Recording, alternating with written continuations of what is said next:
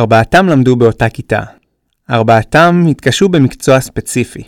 שאלתי אותם, למה הם לא הצליחו באותו מקצוע? כן ניסיתי לתת לזה הזדמנות, כן ניסיתי להשקיע בזה מחשבה, ו- וכן היה לי את הרגע הזה שאמרתי אולי אני באמת אתן את כל כולי, יהיה לי את כל העניין הזה בצד, ושזה יהיה מאחוריי. אבל uh, בסופו של דבר חשבתי על העתיד, ממה אני אצא מסופק הכי הרבה. זה פחות משהו שעניין אותי בחיים, ואני חשבתי כמה צעדים קדימה, ומה אני כן רוצה לעשות. Uh, קשה לי אישית ללמוד משהו שאני לא אוהב אותו. בתיכון הכל בא לי נורא בקלות. אז גם אם לא באמת אהבתי את המקצוע, עשיתי את זה כי אוקיי, הציונים מגיעים ונחמד ועובד. אבל פתאום הרמה עלתה, ופתאום הגעתי למצב שלא כזה קל לי כמו שהיה לי לפני, ואני באמת מאמינה שבגלל זה בעיקר לא הצלחתי. כשלמדתי בתיכון, היו לי מורים שפחות התחברתי אליהם, והיו לי מורים שהתחברתי אליהם מאוד. גם בגלל המורה וגם בגלל שאני לא הצלחתי כל כך בתחום, אין לי מוטיבציה להמשיך ללמוד את הנושא הזה, או את התחום הזה. איך הגעתי למצב הזה? זה בגלל שלא נתתי את מה שנקרא 150-200 אחוז. לא הגעתי מספיק uh, לשיעורים, לא, לא הוצאתי ציונים מספקים וטובים במבחנים. האם לאופן שבו כל אחד מהם מסביר את אי ההצלחה, יש השפעה על המוטיבציה שתהיה להם להמשיך ולנסות?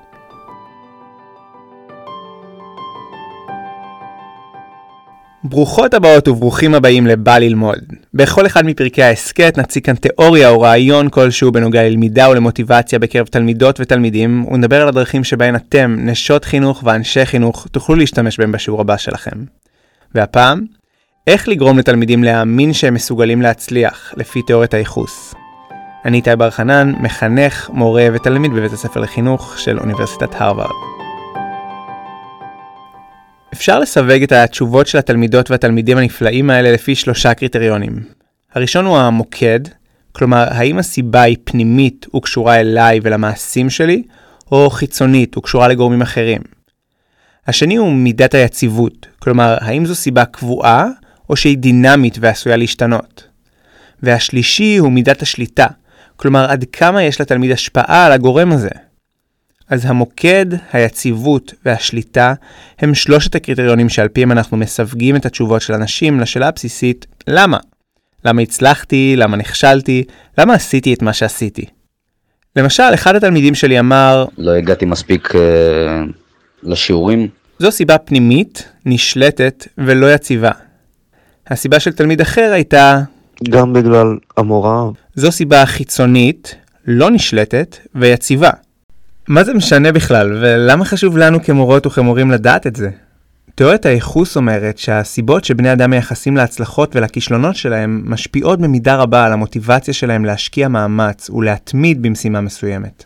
זו אחת מהתיאוריות המרכזיות והוותיקות בתחום של חקר מוטיבציה, והיא פותחה לאורך המחצית השנייה של המאה ה-20 בעיקר על ידי הפסיכולוגים האמריקאים הרולד קלי וברנרד ווינר, זו אחת מהתיאוריות שבעזרתה נוכל להבין טוב יותר מהם המכשולים שפוגעים במוטיבציה של התלמידות והתלמידים שלנו, ולחשוב בעזרתה על דרכים להתגבר עליהם. באופן די כללי ופשטני אפשר לומר שהמצב העדיף הוא זה שבו התלמיד או התלמידה מייחסים הצלחות וכישלונות לגורמים שהם פנימיים, נשלטים ולא יציבים. ייחוסים מהסוג הזה הם עדיפים גם מבחינת ההשפעה שלהם על המוטיבציה, וגם מבחינת ההשפעה שלהם על הביצועים וההישגים בסופו של דבר. נחזור לתלמיד שייחס את הכישלון למידת ההשקעה שלו והנוכחות שלו בשיעורים. הוא ייחס את הכישלון לסיבה פנימית, משום שהיא קשורה בו עצמו, נשלטת מכיוון שהוא קובע כמה הוא משקיע ועד כמה הוא נוכח בשיעורים, ולא יציבה מכיוון שבסמסטר הבא המצב יכול להיות אחר לגמרי, הוא יכול להגיע ל-100% מהשיעורים. המצב הזה עדיף על פי תיאוריית הייחוס מהמצב של התלמיד השני, שייחס את הכישלון למורה הבעייתית שלו. התלמיד הזה ייחס את הכישלון לגורם חיצוני, המורה, בלתי נשלט, וכל עוד המורה ממשיכה בתפקידה, אז זה גם גורם יציב. אז למה יש קשר בין סוג הייחוס לבין מוטיבציה? למה זה טוב שתלמידים ייחסו הצלחות וכישלונות לגורמים שהם פנימיים, נשלטים ולא יציבים? כאשר הגורמים הם בלתי נשלטים, כמו מורה בעייתי, או אפילו אם התלמיד תופס את עצמו כטיפש או כגרוע במקצוע, תפיסות אלה יובילו לכך שהציפיות של התלמיד מעצמו תהיינה נמוכות. טיפשות, בניגוד למורה גרוע, היא אמנם גורם פנימי שלא תלוי באדם אחר, אבל גם הוא בלתי נשלט ויציב, ולכן ההשפעה שלו על הציפייה של התלמיד להצליח תהיה דומה בסופו של דבר. העובדה שגורם הוא בלתי נשלט גם מסירה את האחריות מכתפיו של התלמיד. אם אני טיפשה, או אם המורה שלי גרוע, אין לי מה לעשות עם זה. הגורל כבר נחרץ, וזה לא ממש משנה מה אני אעשה. הסיכוי שתלמידה שתופסת את עצמה כטיפשה תתמיד ותתאמץ בהמשך הוא נמוך מאוד. לעומת זאת, אם נצליח לגרום לה לייחס את הכישלון לגורמים פנימיים, לא יציבים וניתנים לשליטה, יהיו לכך השלכות על המוטיבציה, וכמובן שגם על ההישגים שלה בהמשך. כאשר ההצלחה תלויה בי, ואני יכולה לשנות את המצב, שווה לי להתאמץ כי פשוט יש לי סיכוי להצליח. במילים פשוטות, שני תלמידים בעלי אינטליגנציה שווה עשויים להגיע להישגים שונים מאוד, בהתאם לאופן שבו הם מסבירים את ההצלחות והכישלונות שלהם בלימודים. למרות כל מה שאמרנו עד עכשיו, לא בכל מצב נעדיף בהכרח שתלמידים ייחסו כל הצלחה וכל כישלון לגורמים פנימיים נשלטים ובלתי יציבים. למשל, אם אנחנו מורים לחינוך גופני ויצאנו עם נבחרת הכדורסל של בית הספר שלנו לתחרות מול בית ספר אחר שיש לו מגמת כדורסל מובילה בקנה מידה ארצי, ולנו אין בכלל מגמת ספורט בבית הספר. אז ברור שהפסדנו, ואין סיבה לייחס את הכישלון הזה לגורמים פנימיים ונשלטים. זה סתם יעורר בנו תסכול וחוסר מוטיבציה להמשיך ולהתחרות בהמשך. או אם למשל הייתה בחינת בגרות במתמטיקה קשה באופן חריג, ועכשיו תלמידה רוצה לעבור מ-5 ל-4 יחידות לימוד, למרות שהיא בהחלט מסוגלת להצליח ב-5. ייתכן מאוד שבמצבים כאלה דווקא עדיף לעודד את ייחוס הכישלון לגורמים חיצוניים ובלתי נשלטים. נניח, הבחינה פשוט הייתה קשה בטירוף ולכן לא הצלחת. הסתייגות חשובה נוספת מהעדפה של ייחוסים פנימיים, נשלטים ולא יציבים, היא שלעיתים יש גורמים שקשה להגדיר אותם על פי הקריטריונים האלה. למשל, אם תלמידה אומרת, הצלחתי כי אני פשוט טובה במתמטיקה. קשה להחליט אם מדובר בגורם נשלט או לא. האם אני זו שגורמת לזה, או שזו מתת אל? זה מאוד תלוי באופן שבו התלמידה עצמה תופסת את הגורם הזה, ואין פה הגדרות אובייקטיביות בהכרח.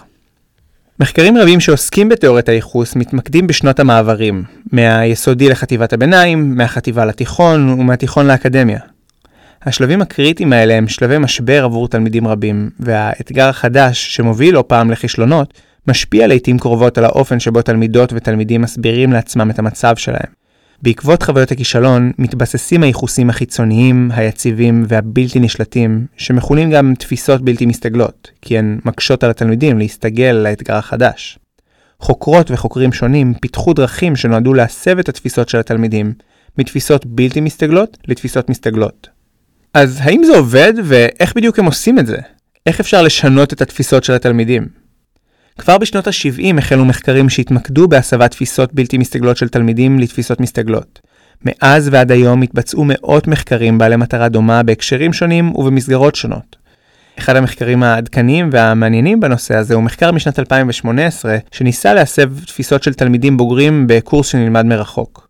החוקרות והחוקרים איתרו תלמידים שתופסים את מידת השליטה שלהם בלמידה מרחוק כנמוכה ואת מידת השעמום שלהם כגבוהה. התלמידים חולקו לשתי קבוצות, ואחת מהן קיבלה טיפול שנועד להסב את התפיסות שלהם לתפיסות מסתגלות, כלומר לגורמים פנימיים, נשלטים ובלתי יציבים. התלמידים שקיבלו את אותו טיפול לא רק שיפרו את ההישגים שלהם ביחס לקבוצה השנייה, אלא שהסיכויים שלהם להשלים את הקורס המקוון היו כפולים משל התלמידים בקבוצה השנייה.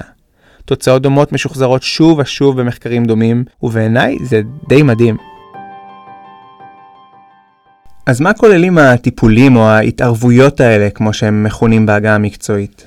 רובם מבוססים על וריאציות שונות של חמישה שלבים. בשלב הראשון, התלמידים עונים על שאלון שבו הם מתבקשים להסביר את ההצלחות והכישלונות שלהם. ממש כמו מה שהתלמידים שלי עשו בתחילת הפרק, פשוט שואלים אותם, באיזה מקצוע את מצליחה, למה את מצליחה בו, באיזה מקצוע את לא מצליחה, למה את לא מצליחה בו, וכך מאתרים תלמידים בעלי תפיסות בלתי מסתגלות, ובהם מתמקדים בהמשך. בשלב השני לוקחים את אותם התלמידים שבמיקוד ומשתמשים במבחן אמיתי שמחזירים להם עם השוב, נניח מבחן במתמטיקה. אחרי שהם מעיינים במבחן, הם ממלאים שאלון שבו הם נשאלים עד כמה הם חושבים שהם מצליחים במקצוע עד כה, ומה הסיבות להצלחה או לאי הצלחה שלהם. השלב השלישי, שקורה מיד אחר כך, נועד לחשוף אותם לדרך אחרת להסביר את ההצלחה או הכישלון. השלב הזה מראה לתלמידים עד כמה יש להם השפעה על ההצלחה שלהם, בדרך כלל משתמשים בסרטון שבו נראים תלמידים בוגרים יותר שמתארים את הקושי שאיתו הם התמודדו בשלב שבו נמצאים התלמידים שלנו. התלמידים הבוגרים משתפים את הדרכים שבהן השתמשו כדי להתגבר על הקשיים. למשל, אם מדובר במבחן במתמטיקה, התלמידים צופים בדו-שיח בין שני תלמידים בוגרים שמדברים על כמה היה קשה להם במתמטיקה בעבר, ועל האסטרטגיות שבהן השתמשו כדי להתגבר על הקשיים האלה. הם למדו עם חברים, השקיעו זמן בשיעורי הבית, הורידו אפליקציה לתרגול הנושא שהתקשו בו, צפו בסרטונים ביוטיוב, ביקשו מהמורה עזרה פרטנית, וכולי וכולי. כל מה שהם עשו כדי להתגבר על הקשיים, ובסופו של דבר אלה גם הדרכים שהובילו אותם להצלחה. השלב הרביעי, שגם הוא מגיע מיד אחרי השלב הקודם, נועד להטמיע בקרב התלמידים את ההשקפה החדשה שנחשפו אליה בסרטון. התלמידים מאבדים את המידע הזה באמצעות מטלת כתיבה או דיון קבוצתי. למשל, אפשר לתת לתלמידים לכתוב חיבור קצר על המחשבות שלהם בעקבות הצפייה בשיח בין התלמידים הבוגרים, ומבקשים מהם להצביע על האסטרטגיות שיכולות לעבוד עבורם. בשלב החמישי והאחרון, שבדרך כלל מתבצע לאחר כמה חודשים, התלמידים עונים על שאלון דומה לזה שענו עליו בהתחלה, ובו הם מתארים את מידת המוטיבציה והשליטה שלהם, וכך נבדקת מידת ההצלחה של הטיפול כולו. התוצאות של הטיפולים האלה נשמעות אמנם מבטיחות, ויכול להיות שכדאי לנו לאמץ את הרעיונות שלהם וליישם אותם בכיתה. אבל כמה מחקרים שבדקו את זה טענו שכשאנחנו המורים מנסים לעשות את זה, בלי שיש לנו הכשרה מתאימה, זה לא ממש מצליח. אני חייב להודות שלי יש חשק לנסות את זה בכל מקרה. אז מה המחקרים אומרים שכן כדאי לנו, כמורים, לנסות בכיתה כדי לעודד תפיסות מסתגלות אצל התלמידים שלנו? הדבר הראשון שכדאי לנו לעשות, עוד לפני שהתלמידים נכנסים בכלל לתמונה, הוא לשנות תפיסות בלתי מסתגלות שלנו עצמנו. בואו נקדיש 10 שניות לחשוב על תלמיד או תלמידה ספציפיים בעלי ההישגים הכי נמוכים, ואחד או אחת ספציפיים בעלי ההישגים הכי גבוהים. נסו לחשוב רגע מהם הגורמים להישגים הנמוכים של זה, ולהישגים הגבוהים של זה.